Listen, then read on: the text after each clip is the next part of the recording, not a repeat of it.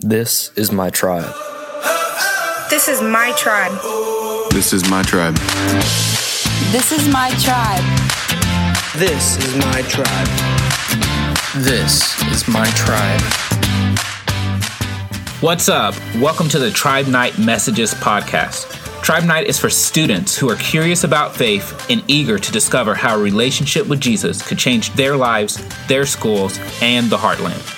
For more information, follow us on Facebook and Instagram at cstone.students or text tribe to 94000. Hope you enjoy the message.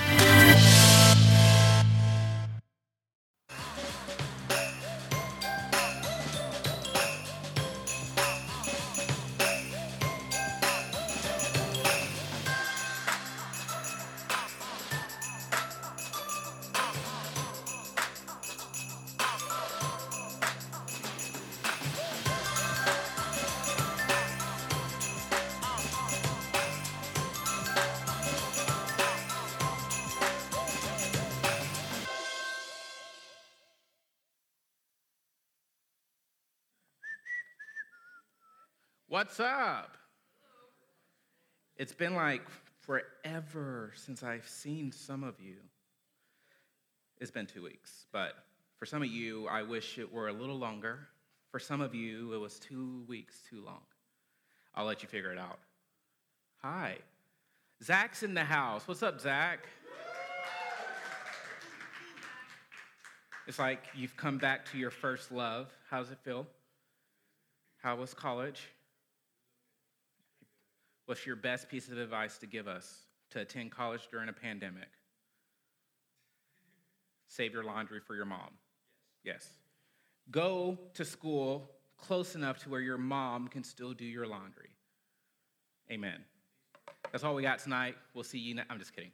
Um, how many of you do your own laundry? Just, I'm curious. How many of you know how to do your laundry, but you don't do your laundry? And by that, like, don't put your hand up, but if you did it yourself, all your clothes would shrink. Like, you can leave your hands down. Um, I learned how to do my own laundry at the age of 12, just in case you were wondering. Um, I'm sure you didn't care, because that's a pointless thing to tell you. But if you don't know how to do your laundry, you should probably learn at some point so you're not like Zach and bringing your mom gifts from college. So, I spend most of my life trying to keep my expectations about most things extremely low. Like, I'm not trying to sound super depressing, but sometimes I live by this saying the happiest and healthiest people are those whose expectations meet reality. The happiest and healthiest people are those whose expectations meet reality, which basically just means if you keep your expectations low, you are more likely to have them met. And when that happens, you are more likely to be happy than if your expectations were high and you won't be disappointed all the time. But here's the thing there's one thing in my life, one area where I find it nearly impossible to live by this philosophy. And that area is Christmas. You see, I want to have low expectations for Christmas, but there is something about the season where I just can't do it. Whether it's Justin Bieber's The Little Drummer Boy, which is probably the best rendition of that song ever made. If you don't agree, we can fight in the parking lot after church tonight. Like, that's how passionate. The rest of the album is trash, but that song, because Busta Rhymes came out of nowhere. How many of you even know who Busta Rhymes is? Thank you. All the adults sitting in the back of the room, and then like you four gamers on this row understand. I don't don't go look up Busta Rhymes. Don't do that. Uh, I'll lose my job. It's going to be great. Um, but every year at Christmas time, I simply want to, it to be the best Christmas ever. My ex- expectations about what I want to have and what I want it to feel like at Christmas are pretty much like a movie. It's not that I expect nothing, it's just that I don't expect much. Kind of like this Christmas tree. This Christmas tree, I mean, there's nothing too exciting about it. Like the bottom limb is looking like it's about to fall off. Um, unlike Morgan's Christmas tree at home, it probably costs 25 bucks compared to their. You should show them a picture of your Christmas tree. Their Christmas tree probably costs more than my entire outfit I'm wearing right now, we'll save that story for another day. Like their Christmas tree looks like it's out of a Hallmark movie. That's how great it is. And I personally think the reason Morgan didn't see the light bulb is because Shelby's a little bit taller than him. So when he said, when she said it was at eye level, it was at her, eye level, not his eye level. But that's a story for another day. He keeps saying he's taller than her. I don't believe it. You see, this Christmas tree is not like the Rockefeller Christmas tree, which, if you saw pictures of it when they were driving it into New York, it looked terrible. But then, if you watched a Christmas spectacular or the lighting of the New York City Christmas tree this past week, it looked amazing. It's not lit up like Times Square. Anyone here ever been to Times Square? It's easily one of my favorite and one of my least favorite places all at the same time. Here's a word of advice if you ever go to Times Square post pandemic and people run up to you wearing costumes and they say, picture, picture, and you take a picture with them, you then have to pay them $50. Just, I don't know. I might have learned that from personal experience. The guy was dressed like Spider Man, and then there was a Superman, and then there was a Batman. And if you know anything about my wife, she's obsessed with Batman. She's like, we gotta take a picture. Then we did, and then the guy charged us 50 bucks. It was great. Merry Christmas, everyone. And so, while this tree is not the best, it's fine. I'm not extremely disappointed because I love Christmas. Christmas has the power over me where I just want to have all the feels. I want to have all the food, all the decorations, all the sentimental movies, all the friends, all of the family, all of the stuff that the Christmas season could possibly offer, including the song Christmas Shoes. If you know anything about that song, it's a heart hugger. I want it all. I want every Christmas, including the one that we're about to celebrate, that's gonna look a little different than Christmases have in the past. I want it to be the best Christmas ever. The rest of the year, you might call me Mr. Low Expectations, but at this time of the year, I am Buddy the Elf, which is also one of the best movies ever. If you don't agree with that, you could just leave and never come back. Don't do that. I'm just kidding. Uh, were you about to leave? wow. Like, I, I don't know if we can be friends anymore. It's, oh, you're gonna fight me. I'm scared. You might actually win. See, maybe you feel this way too. Your family hasn't gone five minutes without arguing in 10 years, but at Christmas, you imagine sitting around the living room with the perfect fire going, listening to Christmas music, drinking hot chocolate, and everyone's smiling. Or maybe any other time of the year you are totally fine being single. Like, all my single ladies, where you at? You don't have to raise your hand. That's a little awkward. But at Christmas, you go all Hallmark movie. You daydream about your crush showing up at your doorstep on Christmas Eve with the present so perfect you couldn't have asked for anything better. You see, something about Christmas makes us dream big. It raises our expectations and it helps us think of and dream of how we can have the best Christmas ever.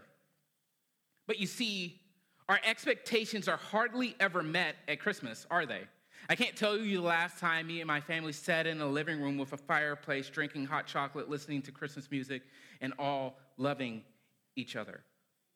You see, something is bound to disappoint us, and because we expect so much, the disappointment hurts that much more. Which is why I like, I said at the beginning, I like to keep my expectations in all of my life extremely low. Think about it. If you think your team is going to lose the football game, and then they lose, it's easier to take the loss if you were convinced they were going, it's harder to take the loss if you were convinced they were going to win.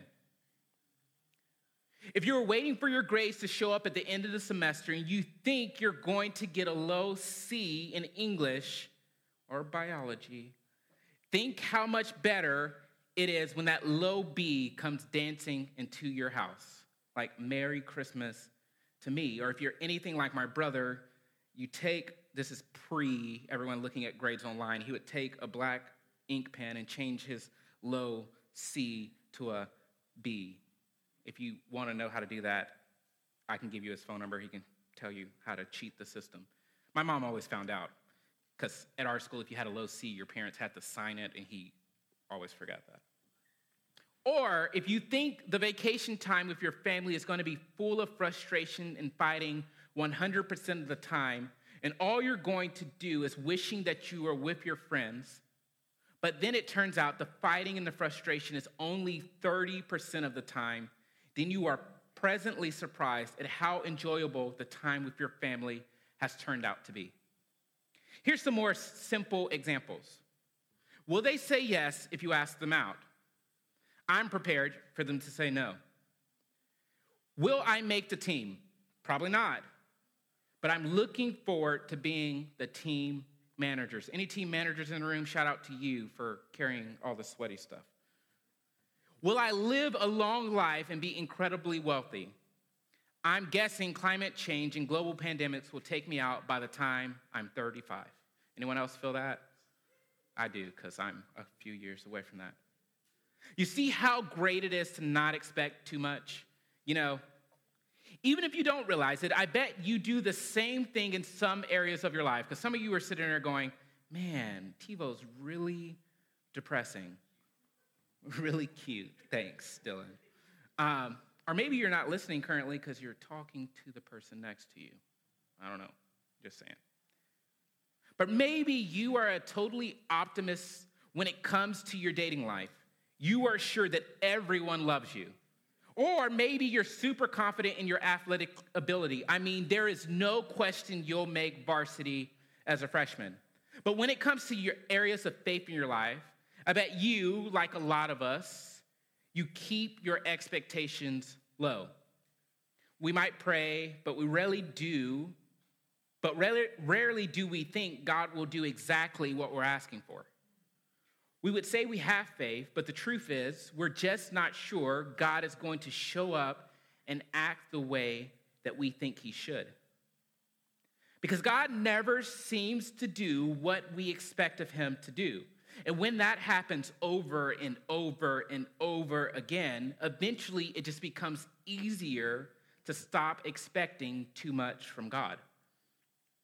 And what does it look like to lower our expectations for God, you might be asking yourself? I mean, we stop praying because we believe God either can't or he won't do anything that we ask him.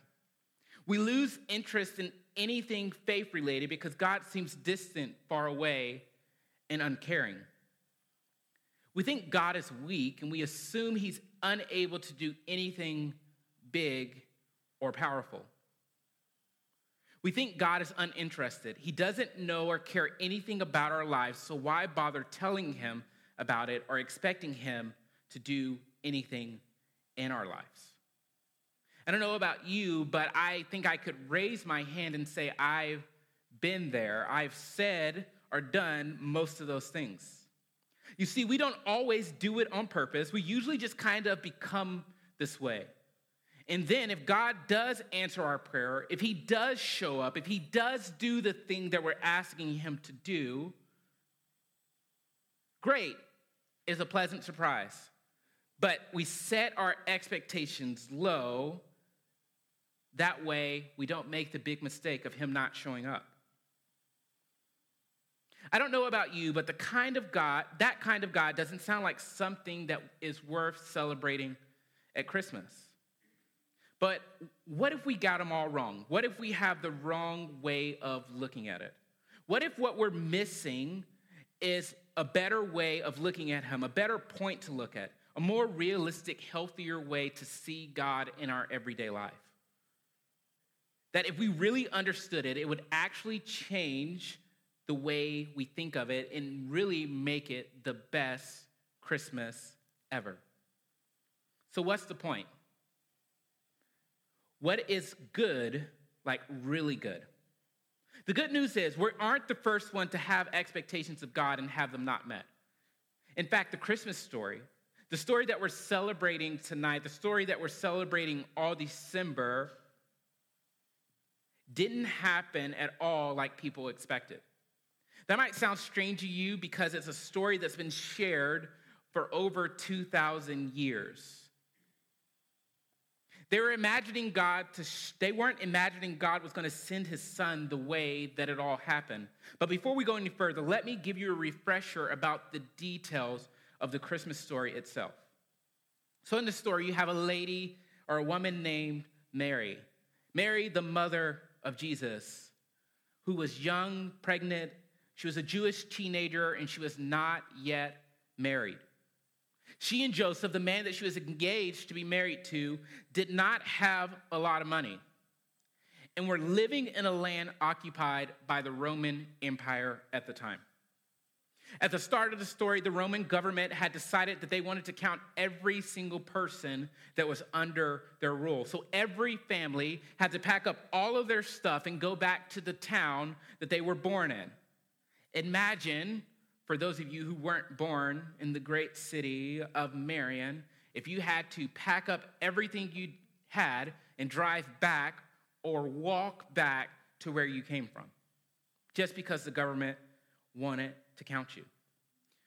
So every family was told to go to the town which they were originally from to be counted. So Mary, who was pregnant, has to get on a donkey. Anyone ever seen a donkey, ridden a donkey? They're not the most exciting animals out there. Donkey, donkey, donkey, donkey. Okay, how long we're gonna do that? so Mary, who was pregnant, had to get on a donkey and make a hot and dry and miserable trip to get to the town where Joseph's family came from. Sounds awful, right? But don't worry, that's not all. It gets a lot worse. Once they get to Bethlehem, their destination, all the hotels are full. You see, Joseph forgot to book an Airbnb or get on hotels.com. That's a good joke, right? I'm becoming more and more cheesy every time I get on stage. It's great. And now, Mary isn't just super pregnant and tired and uncomfortable. Now she has nowhere to sleep. And then, just because there wasn't enough going wrong, Mary goes into labor. I don't know if you've ever been around someone when they've gone into labor. It's not, if you're a guy, a fun experience. I remember the day that Simeon was born. Simeon was born on April 2nd, and I looked at my wife, who they kept saying he was going to come early. He was going to come early. His actual due date was, I think, April 6th. Um, and I said, You better not have this kid on April Fool's Day. That would be the worst. Anyone in here birthday on April Fool's Day? No, okay. So this won't offend anyone. I said, that will be the worst birthday ever. Like, just imagine being born on April Fool's Day, and every time you go to get a present, every time someone tells you happy birthday, there's a joke involved with it. And she looked at me, and she said, Well, you do know I can't control when this kid decides to enter the world. I was like, Yeah. But the moment that she went into labor, the entire thing shifted. She went into labor on April 1st, but Thank the Lord, Simeon wasn't born until April the 2nd. You see, the baby was coming. Mary was in labor here now, far away from home, far away from everything that she knew, with no bed to sleep in or to have a baby in. So now, I know things are a little different 2,000 years ago. I know there was a different culture for that time and place, but I can promise you this it doesn't matter what culture you are from or what time you are living in, this situation was more or less than ideal. Actually, it stunk. It literally stunk because Joseph, in his desperation to find a place for Mary to have this baby, the only thing that he could find was a barn, like a barn with animals, and the smell that comes with all of those animals. And that's where they ended up. That's where Mary had her first child, away from her family, away from her home, away from anything comfortable. She had her baby, just her and Joseph completely alone. And no one expected it.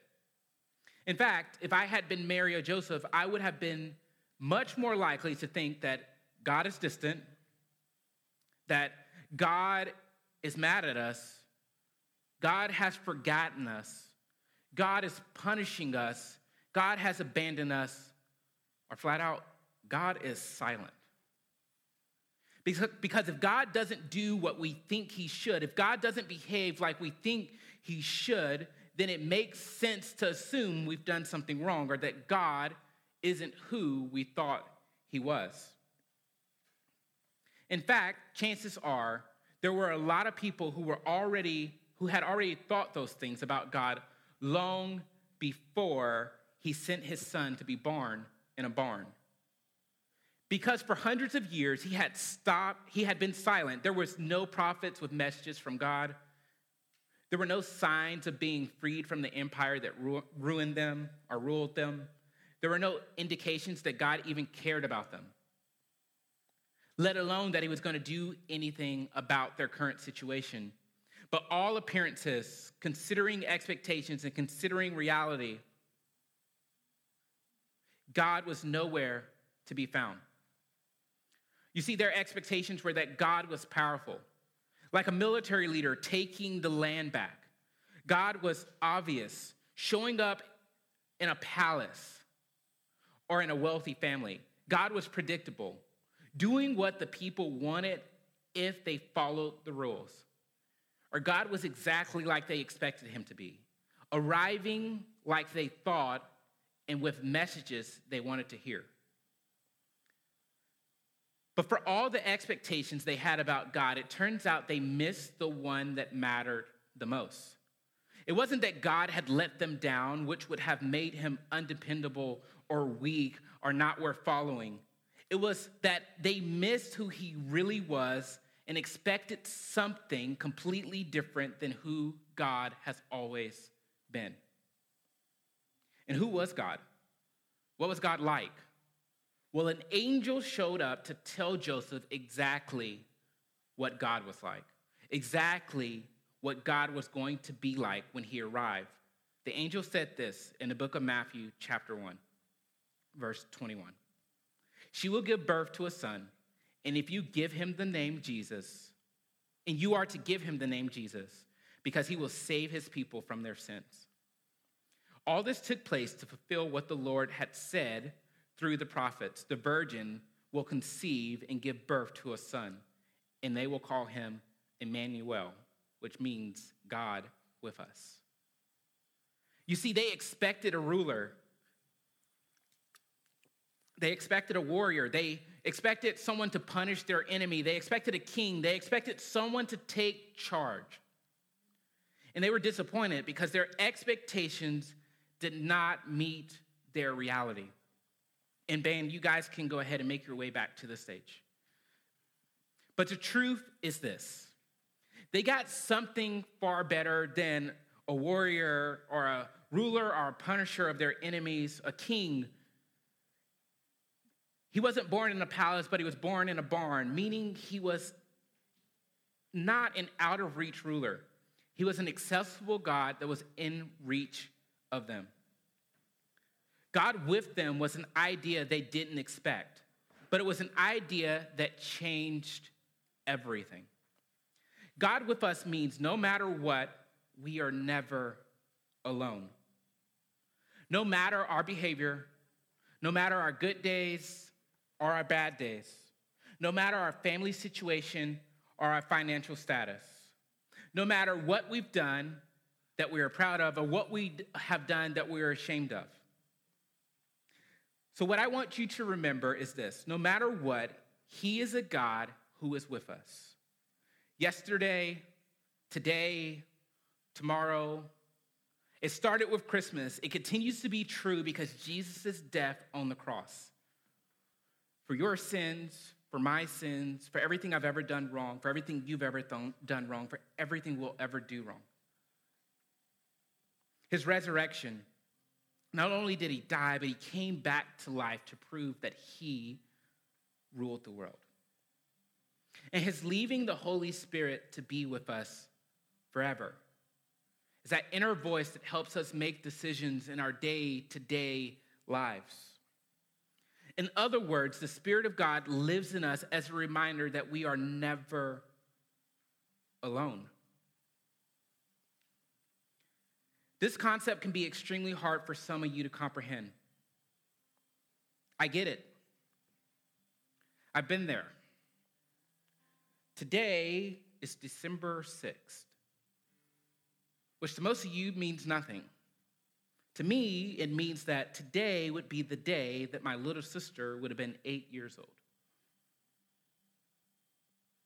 It's hard to imagine that eight years ago today, I was peering through a hospital window looking at a little baby that was born extremely prematurely, living in an incubator, being kept alive by machines. It was eight years ago that I was driving back and forth from Tuscaloosa to Huntsville, Alabama, to be with my family during this time where my sister didn't live that long. And I remember driving back and forth, and I remember these expectations that I set up for God. There were people all across the country telling us that they were praying for us. And I set this expectation extremely high that my sister was going to live. But she didn't.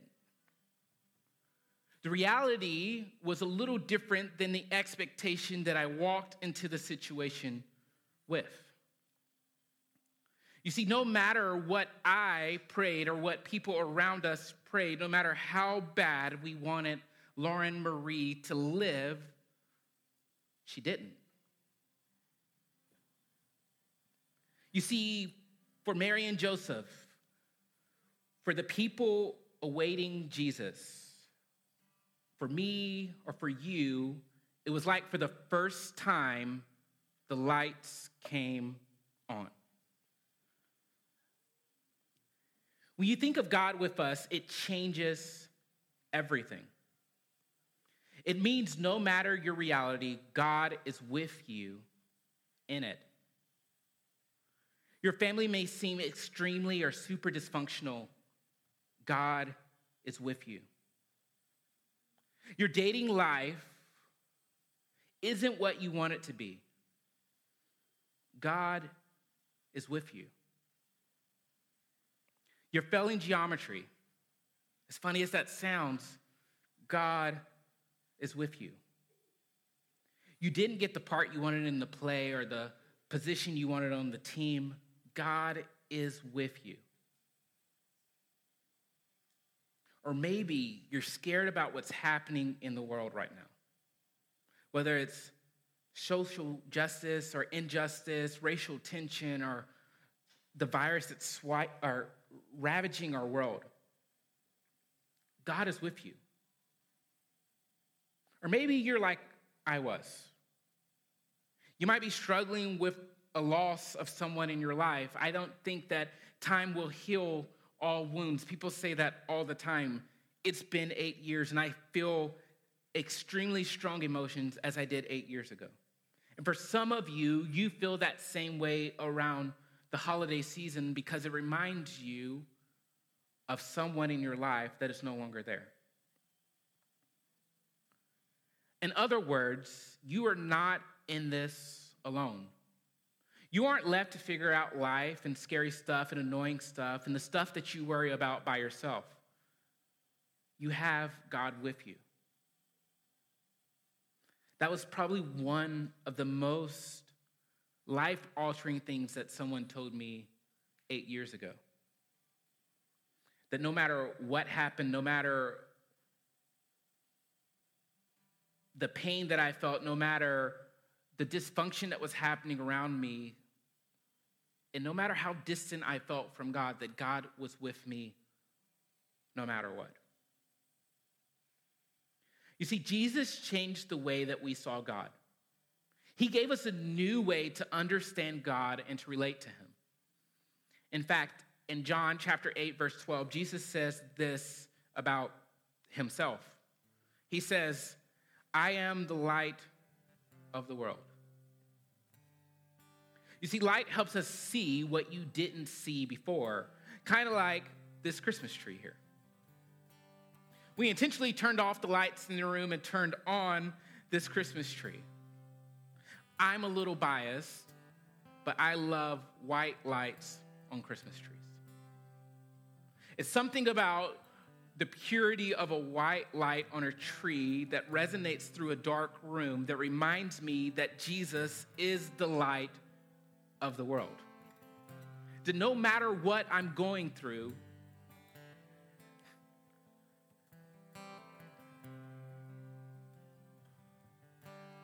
no matter if I'm having a good day or a bad day, no matter if you're coming from a broken home situation or everything in your home feels perfectly fine. No matter if you know someone that's been affected by the virus or you know no one, I look at this Christmas tree without its ornaments, without its ribbons, without its star on top or an angel on top, with its white lights, and it reminds me of the promises that are found in Scripture. That Jesus is the light of the world, that he will never leave me, he will never leave you, he will never forsake you, which is just a big word that says he will never do you wrong. And while I don't completely understand why good things hap- or bad things happen to good people, and I don't completely understand the inner workings of the world, I know that promise to be true. That even on my toughest days, I know that God will never leave me nor forsake me. You see, just like this Christmas tree helps us see clearly just like the lights give this Christmas tree a little more life, that is exactly what Jesus did for you and for me with God. The light helps us know what to expect from God and who He is. And that is, He is the good news. So you might be sitting there and asking, so what? God is with me. What can I do with that? Well, for you, it might just mean one thing. Find one way this week to keep reminding yourself that God is with you. Maybe it's writing a note in your phone or setting a reminder on your phone to just pop up and let you know that God is with you. Maybe it's asking your small group leader or your tribe leader or a trusted friend or an adult in your life to remind you of that. Or maybe you've known that God is with you and you need to try to remind someone else this week that God is with them. Here's the thing when you know God is with you and you know He's promised never to leave, it's far more difficult to be disappointed in God. No matter how low you lower your expectations, you have the baseline that God is with you and He will never leave you. So, while eight years ago was one of the most exciting and most tragic moments in my life, one truth never disappeared. And that was the truth that God was with me. Because he promised that he will, is a promise that he will never break. You see, Christmas is the best time to take a second look at the way we see Jesus, the way we see ourselves and the people that are around us, to let Jesus shine a light on this amazing promise. That the God of the universe that created everything, the God of the universe that knows every hair on your head, the God of the universe that's seen every tear that you've cried, came down to earth to show you that He loves you. He's born in not the most ideal situations to show that He loves you. To show you that He cares about you and to show you that He is with you no matter what. So I don't know how you feel about this holiday season. For me, it's a love hate relationship. I hate it because of the emotions that come with it, but I love it because of the promise that it represents. That the creator of the world was born as a baby to ultimately grow up and die for my sins, for my right to stand on this stage and talk. the creator of the universe that created me out of nothing, that created the first human out of dust, that created everything that you see around us, put all of that aside to be a baby, to be dependent on his mother and father. It gives me goosebumps to think about. That someone with so much power would choose to lay it down so that I could spend eternity with God forever. So if you'll bow your heads and close your eyes.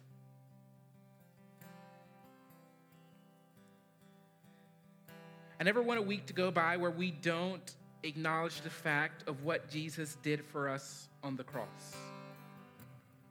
For some of you in this room, that means that for the first time today, you need to accept Jesus as your Lord and Savior. For some of you, you need to re acknowledge that Jesus is in control of your life. You need to give up the temporary control that you took back from him. I also think there are people in the room that don't really like this holiday season because of the emotions and the baggage that come along with it. And I want you to know that you are not alone. No matter what your home life is like, no matter what your personal situations, what your past is like, Jesus wants to meet you right where you are. So I'm going to pray this prayer, and then at the end, if you want to talk to a tribe leader or talk to me, we'll be hanging around for you to talk to. But if you feel like you need to talk, I want you to not leave without doing that. But let me pray for you.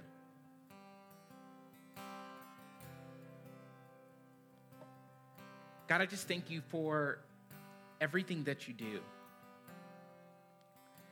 I thank you for the grand design of the earth that you've created, humans that you literally created from dust. I thank you that years upon years ago, you set this whole thing into motion, knowing that it wasn't going to be perfect.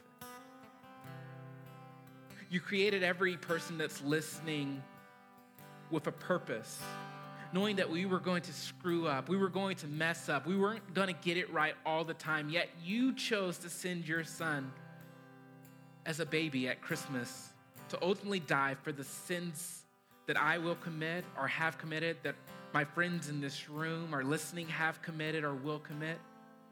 Knowing that there will be people on this earth that would turn their back to him, that would mock him, that would beat him, that would ultimately put him to death. You chose to sacrifice him anyway for us.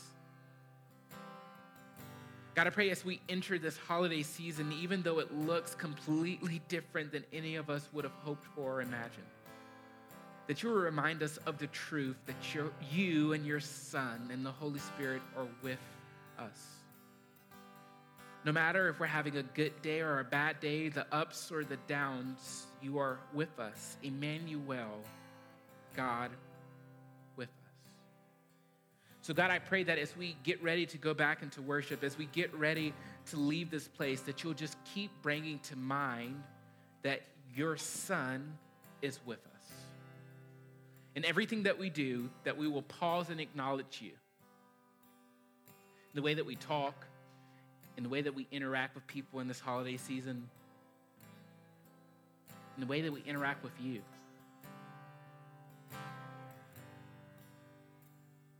Thank you for your son. We pray all of these things in his name. Amen.